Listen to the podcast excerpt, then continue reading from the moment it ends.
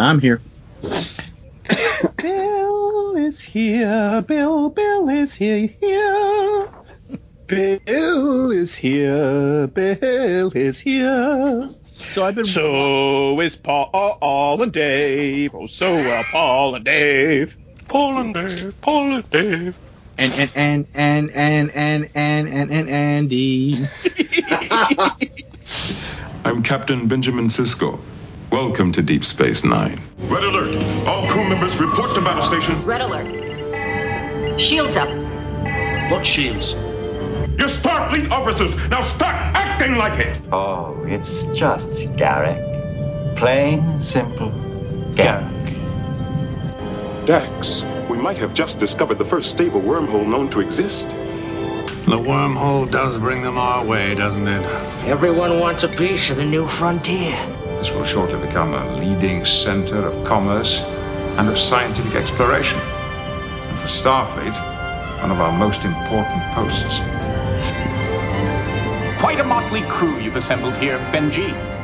Listen to the Prophets, a Deep Space Nine podcast. And here are your hosts, Andrew Leyland, Paul Spataro, and Doctor Bill Robinson.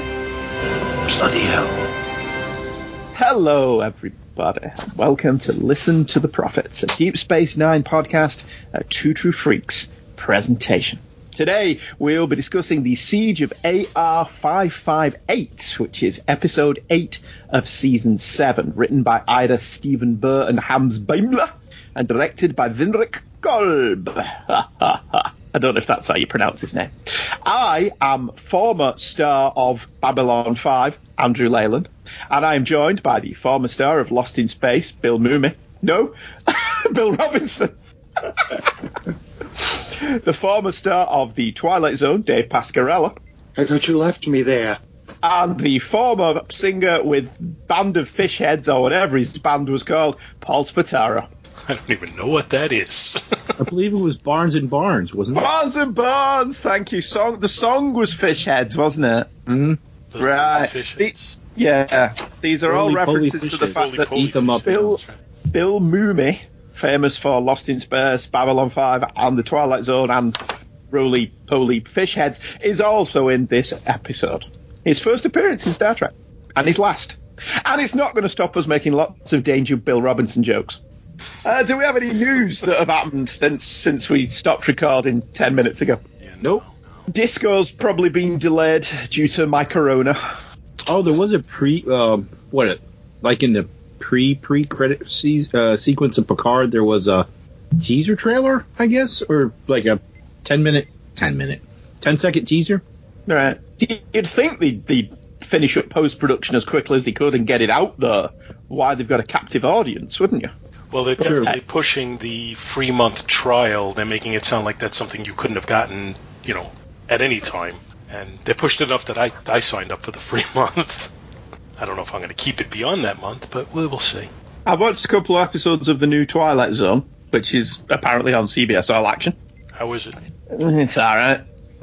It's okay. It's a ringing endorsement and makes me want to run to my T V. I've only watched two of them. I like I like the guy that hosts it, whose name I've temporarily forgotten. Jordan Peele, isn't it? Yeah. Jordan Peele, he does a, a good job because he, he's not just trying to imitate Rod Serling, so that's quite good. But the, the stories haven't really justified the length. I think there's a reason that the best Twilight Zones are twenty, twenty-five minutes. And do you remember the eighties show? They would frequently have stories that were like five, ten, fifteen minutes and have two or three stories per thirty-minute segment, wouldn't they? Yep. Yeah. I remember that. that. Yeah.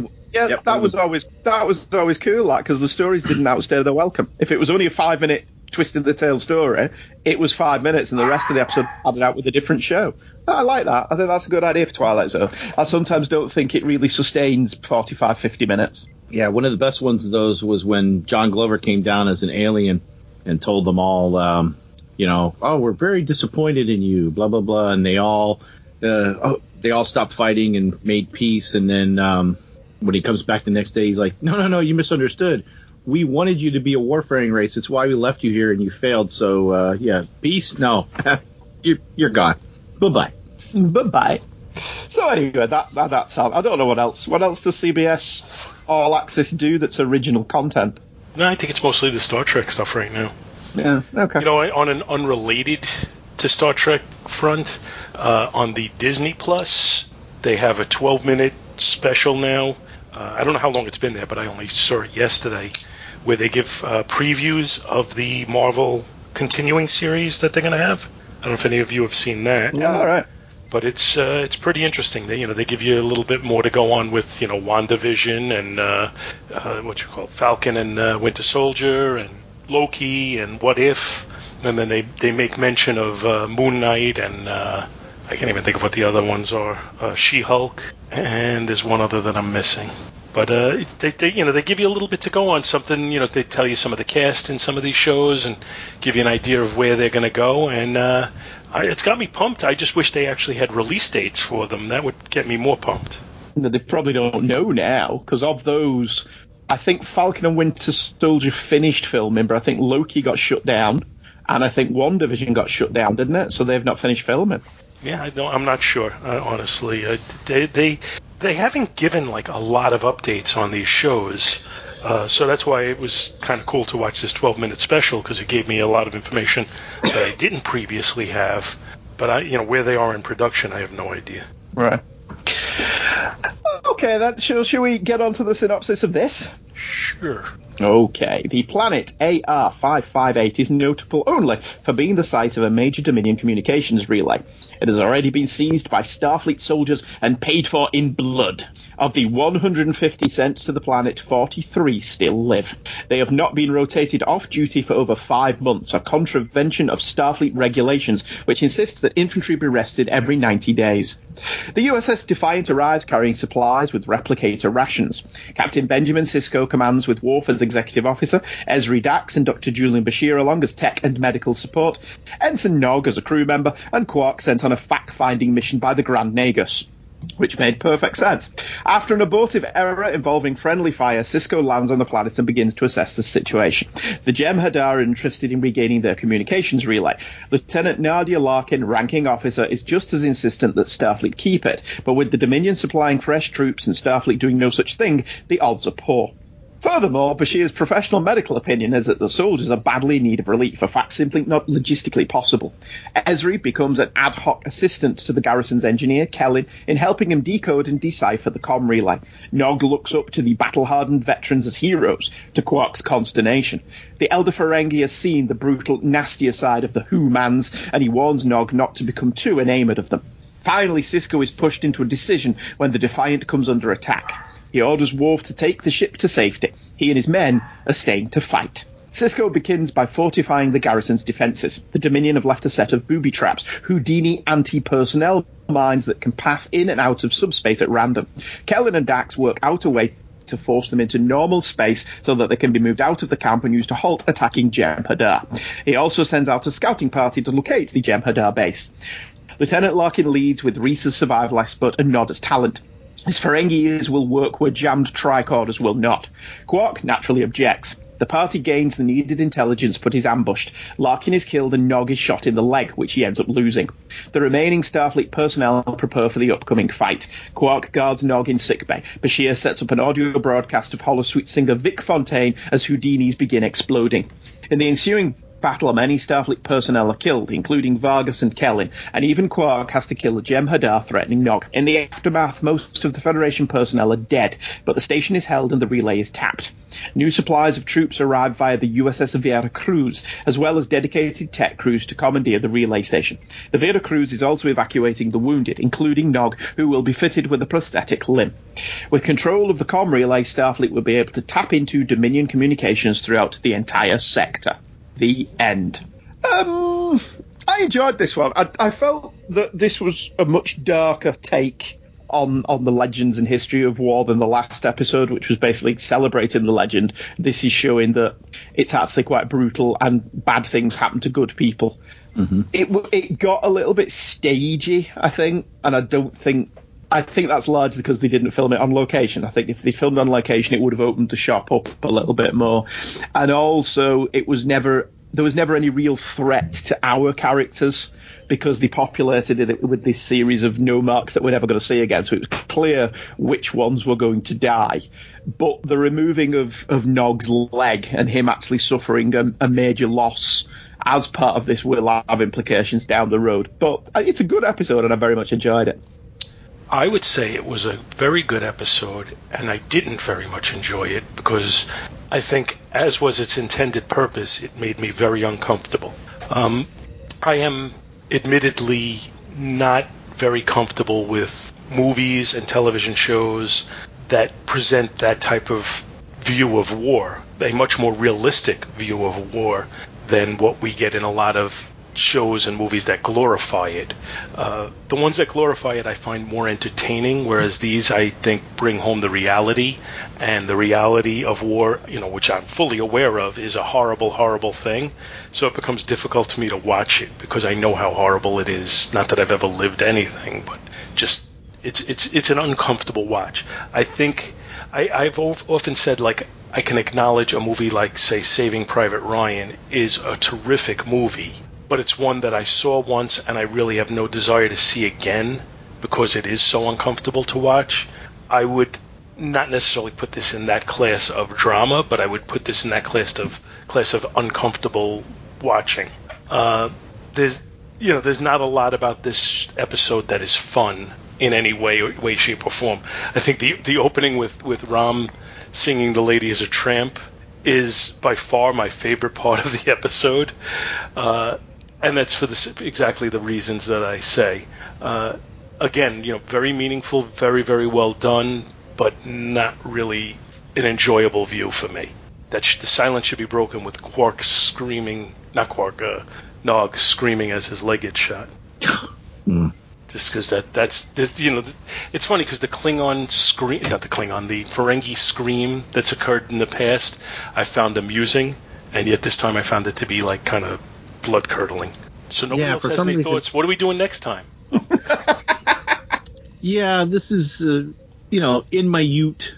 Um, you know, often you watch movies about war, and then you get older, and then you have a different view on them. As and then also serving in the military, you know, you you, you tend to see things different. You know, yeah, this this wasn't an easy watch uh, at all, um, and uh, the way. Could they have gotten rid of a main character? I, they could have, but I think it would have been too soon. I mean, it would have really been much, you know, maybe had more im- impact. I think this, this episode had enough impact as it was. Um, you know, there are some, there is consequences for Nog. I, I, when I say this, I'm not being disrespectful. I, I don't want to say that Nog learned a lesson, but he learned a hard life lesson about, you know, glorification of war, because he he his character seemed to be very enamored with everybody, and and and you know, his uncle is trying, he's like, you know, back back off a little, back off a little. This isn't as beautiful and glorious as you think it is, and maybe, you know, he's been around Klingons too too much, and he doesn't have, you know, this is his first real real real exposure to battle, and unfortunately, it'll be a it'll have a long lasting effect for him. Now that I've rambled. Hmm. I do have some comedy to interject, and I guess I'll put it here. Thank God those mines were not um, subspace mimes that would just Houdini, pop Houdini out. Houdini mimes? Houdini mimes that would just hide in subspace and jump out at you when you least expect it. Getting you're back to our... You trying to kill these people? Well, maybe that mime. I, I thought the, uh, the conversation between uh, Quark and Sisko, where he starts saying, you know, if you really cared about him, you wouldn't send him. I thought oh, that yeah. was particularly heartfelt and meaningful, and you understand the perspective of both of them both very sides, well. Yeah. So I thought that was extremely well written. Well, yeah, I mean, Qu- I mean, Quark, Quark's right. He's like, you know, w- would you send Jake out there? And and then Sisko's like, Jake's not a Starfleet officer. And if Jake were a Starfleet officer, Sisko has already showed that he would. Mm-hmm. Yeah. So that was completely the wrong argument for, for Quark to take with Sisko.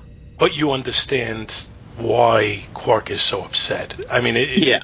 it, it totally makes sense. And, you know, in that situation, if you're Quark, you're not going to be rational. You're just not. So it's, you know, it's showing how much he cares about his nephew that he gets upset the way he does and that he is somewhat irrational about it, whereas Sisko has to fight to be totally rational at all times. I'm sure he doesn't ever want to send anybody out in that situation, but you know that's that's the burden he has. And as as a commander, he's not often put on the front lines like that. He's not often in the line of fire. So it's showing like a different perspective, and it, it's just, I mean, despite what I said about it being so uncomfortable, actually I'm going to say it's as good as it is because it's so uncomfortable. Dave, you've been surprisingly silent. Any thoughts? Did you go away? Sorry oh. about that. Um, as far as Quark, it seems his whole um, philosophy has been turned upside down. And I mean as far as Nog says at one point something along the lines of, um, I have to get them to accept me or something like that, you know, the Starfleet soldiers. And Quark says something along the lines of, and at the cost of the loss of your soul. And it almost seemed, there's that old saying, I, th- I actually think it's from the Bible, where it says, what profit a man to gain the whole world at the price or at the cost of his soul? And you would think almost a Ferengi, if you could gain the whole world, you know, to make a profit, and it only cost you your soul, what's the big deal? It seems like with Nog in this position, Quark's almost humanity has risen to the forefront. I saw him more human. He's the most human Ferengi I've seen. Do you know what I'm saying? Yeah. I also appreciated his comment about the humans, where it's, you know, yeah, look at them. They're all nice now, but, you know, they want their hollow suites and this, you know. I don't remember his exact line, but I thought, you know, it, it shows kind of what he really thinks. You know, the the other thing is, I, I got a lot out of this episode. I don't know if any of you have ever seen an old movie about D-Day. It's called The Longest Day, mm-hmm. and it has, like, everybody in Hollywood. There's this one character who's based on a real man. Uh, his name was Major John Howard. He was a British, uh, one of the glider troops where they landed, and he had to hold a bridge. He had one hundred eighty men, but by the time they made it to the bridge, it's much less. And he's hearing in his mind, you know, his orders. And so you need to take the bridge, and you need to hold the bridge, and hold until relieved. And it just keeps ghostly echoing, hold until relieved, hold until relieved. And that's kind of what I kept thinking through this whole episode, that they had to hold until relieved in that same circumstance, where just, you know, this was a relay as opposed to a bridge. But I I thought it was very well done.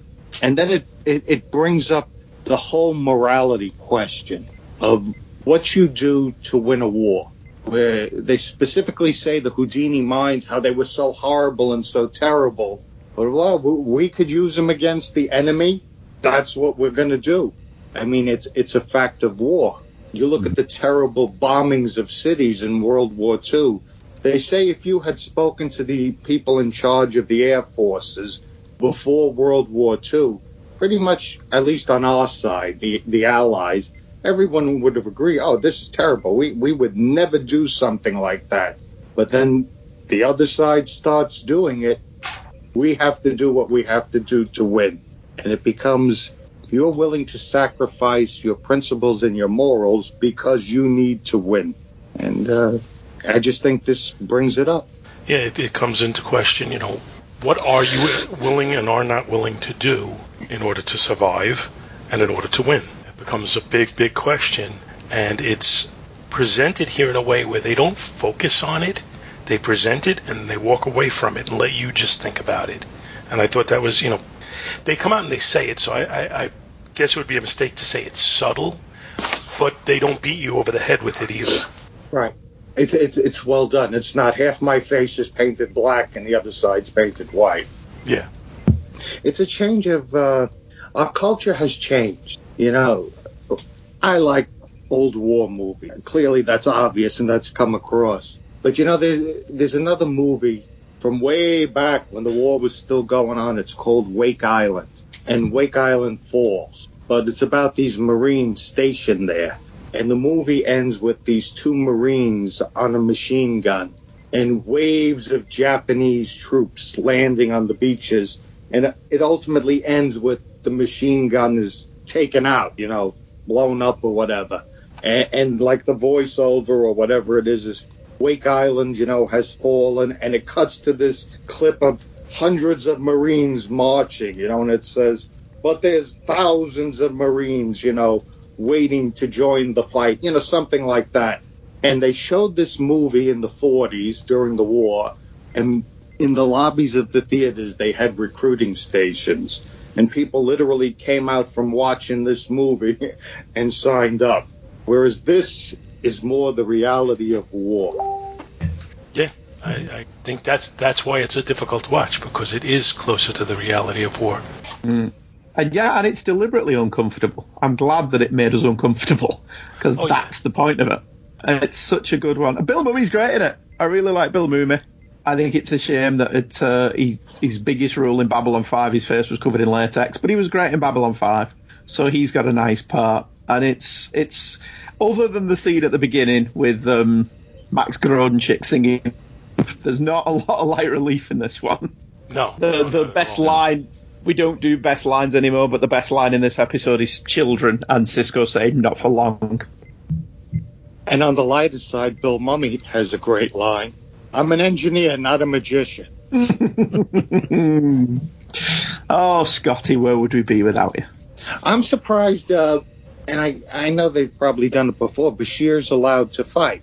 I think everybody had to fight in this particular instance. I think it was all hands on deck, except for Quark, who's just kind of, like, not able. I, I just thought there was something in the rule, our rules of war that doctors aren't allowed to fight or carry a weapon. Well, I mean, like if you're a corpsman, but um, uh, yeah, but I don't think the Jem'Hadar are going to follow the uh, Starfleet Geneva Convention. Okay, no, I was just curious. Yeah. According to Memory Alpha, this was based on the Battle of Guadalcanal in World War Two, so it's another one that's lifting heavily from uh, military history. Uh, I, I liked before the uh, mines that. Uh, Bashir played Vic singing. I'll be what was it? I'll be seeing you. I think he has him playing. Mm-hmm. It, it made yeah. me think about, you know, like bagpipers before a fight or before a, a, a battle rather. Mm-hmm. I just thought that was a kind of a cool touch that the Jem'Hadar would hear that and think, "What the hell is going on?" Well, I guess the director also fought in Vietnam, and he brought some of his experiences to it. Uh, the waiting, you know, wondering when someone was going to attack. I don't and, know if I'd be you know, able to handle that, honestly. I think I'd have a, I just would I think it's just I don't know. It's just like so difficult to even think about. I think it's presented. And we all have relatives who who, who did that at some yeah. point or another. Yeah, it's been it's been quite a, a low key episode, this one, because the one that we're talking about is a very low key. There's lots of stuff on on Memory Alpha about this. That this was one that the network or the studio didn't want them to do, and the producers fought them to actually do an episode that showed that war just wasn't special effects and things blowing up. Uh, I think it's a very important episode. I think I think it is. I, I enjoyed it. When I say enjoyed it, I enjoyed it, but it isn't a pleasant or easy one to watch, and I don't think it should be. I think they did a very good job with the tone of this episode all the way through it. And I think you can argue a case that in all of Star Trek, Sisko is the best military com- commander of any of the television shows. I would agree with that. Mm-hmm. Now, for reasons that I don't know why, I had memories of this one, because I'd only seen this once before, and my memory was that it was during the Klingon War, which was, what, three seasons ago? Yeah. Uh, and I don't know why why that is, but that's the way I had placed it. So I had kind of I, I knew there was going to be the thing when uh, when when Ram uh, Nog loses his leg, but I kind of had thought it was something that was going to be a while ago, and then I kind of forgot about it. So it kind of came out of left field for me when it happened. So it's, you know, still just very, very impactful. That would have been interesting if, uh, for the characterization of of uh, Nog, if he had lost a limb in a battle with Klingons, and then having them as um, allies again later, and then have it interact with Worf. Yeah, that that would have been, you know, something that they could have played with if they had done it that way, where later on they would have to uh, have him come to grips with all of that, which probably mm-hmm. would have been cool. But you know, that's just not how it worked out. No. See, I, I misremembered as well. I I thought you lost it to a mine, to be honest. I don't know why. Yeah, I uh, now, now, now that you mention that, I didn't remember it being shot like that. I thought it was a mine as well. I thought it was a mime. Came over and grabbed his leg. I wasn't gonna. Go, I wasn't gonna go there. I was taking a high road, and you just yeah. jumped right down the low road. And I just yeah, I just you take the high road, I'll take the low road, and I'll be at D S nine up for you. Any, so, anything else? Um, the use of the the Ketracel white tubes as trophies, which I, I believe we all know what that is in in reference to. You know, uh, some soldiers would take ears or other body parts as trophies and wear them in scalps. Time for scalps, ears. So that that's as grisly as they could get on the T V show. My uh, my grandmother's brother fought in Europe during the war, and he was cap- he was older. He was about thirty-two when he went because the war was dragging on, and he happened to be single. And uh, he got captured and spent the last, I think, year and a half in a German p- prisoner of war camp. And uh, he never really would talk about it, they said. But he, he did say when, you know, he they were getting out of the camp, these younger fellas were taking, you know, all kinds of German guns and flags and stuff like that. And his attitude was, I don't want anything to remember this place by. Yeah, I, I've known people who were in Vietnam, and I've known people who were in Vietnam and were very articulate about it, and I've known others who were there, and you could not bring up the subject with them because it was just too painful for them to relive it. And I'm sure there's an element of P T S D that people have as a result of such things. Uh, so it, it's just, I guess, you know, it's a matter of you need to be respectful to those people's uh, situation in life and what, what they did. Uh, you know, what, no matter what people think of war, uh, you have to be respectful of the fact that they were willing to put themselves out there for you, whether you agree with it or not, I think. Yes, one hundred percent. And this this gives you a, just a, you know, a, just a scratch the surface of what it was like. The the amount of uncomfortableness it, that that existed just sitting and watching this for forty-five minutes. Imagine if that's your life for a period of months or even years. We, we really can't have any idea what people lived through. When you yeah. think about it, you know, we, I lived through September eleventh. And as bad as it was, all I kept thinking is I can't imagine what it was like for people in, say, London, where the bombs were coming every single night. And you're not even a soldier. You're a kid going to school or you're going to sleep, and you don't know if the bombs are going to rain down. Mm-hmm. Well, that's why I've always said that my the war comics that I liked reading and stuff weren't Sergeant Fury. I like Sergeant Fury. It's fine. But that's not what I grew up learning about from my granddad, who did live through it, who did grow up playing on the rubble of what was left of the church at the end of their road. Well, this episode provoked a lot of serious discussion and thinking. Uh, well done. Yeah. I agree. Yeah. Sorry, everyone. Not a lot of laughs in this one. Uh, there's a reason for that, though. And I think everybody yeah, knows. Everybody I, understands I think one. So. Yeah. So why don't we rank it? Four and a half. I'm gonna I, I'm gonna say a four, and it's not because there's any aspect of this episode that's not well done. It's just because, in my mind, part of the ranking of episodes as opposed to of concepts uh, is rewatchability. And I think everything about this episode is well done, except for the fact because it makes me squirm so much, it isn't really rewatchable. So it loses a point for that. And it, you know, that's not meant as a rating of quality so much as just uh, the experience. Um, I'm gonna give it. I'm gonna give it four, four as well. No, no piffy comments.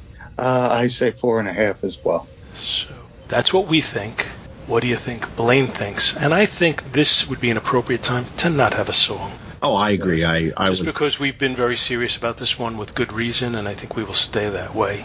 So Blaine says, "Hi guys, I just finished watching the most powerful episode of Star Trek I've ever seen. This is one of the few of this season I missed the first time around. It aired during midterms in a semester so overloaded I was averaging seventeen hours of sleep a week.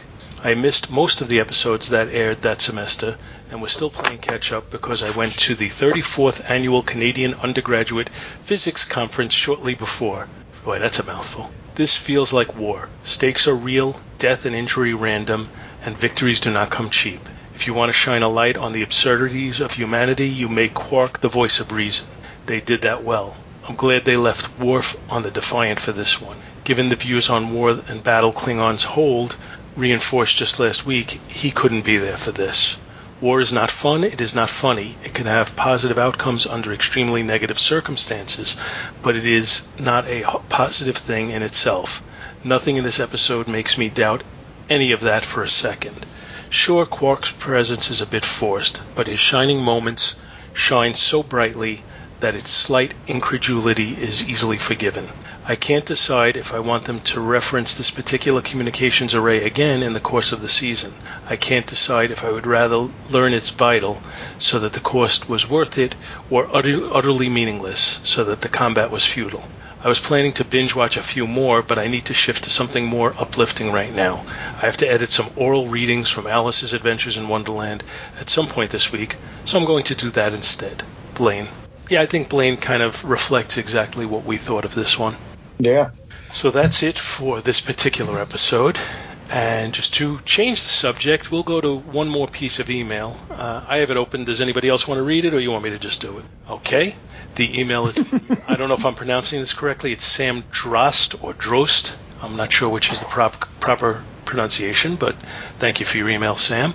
Hey, I just recently discovered your show and have been listening to the backlog. I know that I'm a few years behind, but you guys were questioning why they didn't use the cloaking device until exiting the wormhole instead of turning it on before going in the wormhole. You speculated that the wormhole might mess up cloaking devices. That isn't why. I seem to recall an episode where the wormhole keeps opening and the crew knows that Romulans are going through cloaked, but can do nothing about it. The real reason they don't is because the agreement between the Romulans and the Federation to use the cloaking device is that it will not be used in the Alpha Quadrant, and the Federation always follows the rules to the letter until they don't. Yeah. So, yeah, that's thanks for that insight, Sam. I hope you're enjoying listening to the backlog, and you know when you get to this one, you'll hear your letter being read. Uh, but thank you, and uh, we appreciate your your uh, joining us and and. joining the conversation by adding uh, some content to it. All right, so I guess that's it for uh, this episode. Mm-hmm. Andy, what are we doing next time? Next time, our all-new episode of Listen to the Prophets. Ridley Scott joins us for Covenant. Kidnapped by a cult of terror. Why did you bring me here? Well, that is a question best answered by the Master. Held hostage by her worst enemy. Open your heart to me. Betrayed by her own faith. Stay where you are. Enough, Nerys. Unless you're willing to kill us all. Kira doesn't have a prayer of a chance. Fifty people are gonna die. And only the truth can save her on the next Star Trek Deep Space Nine.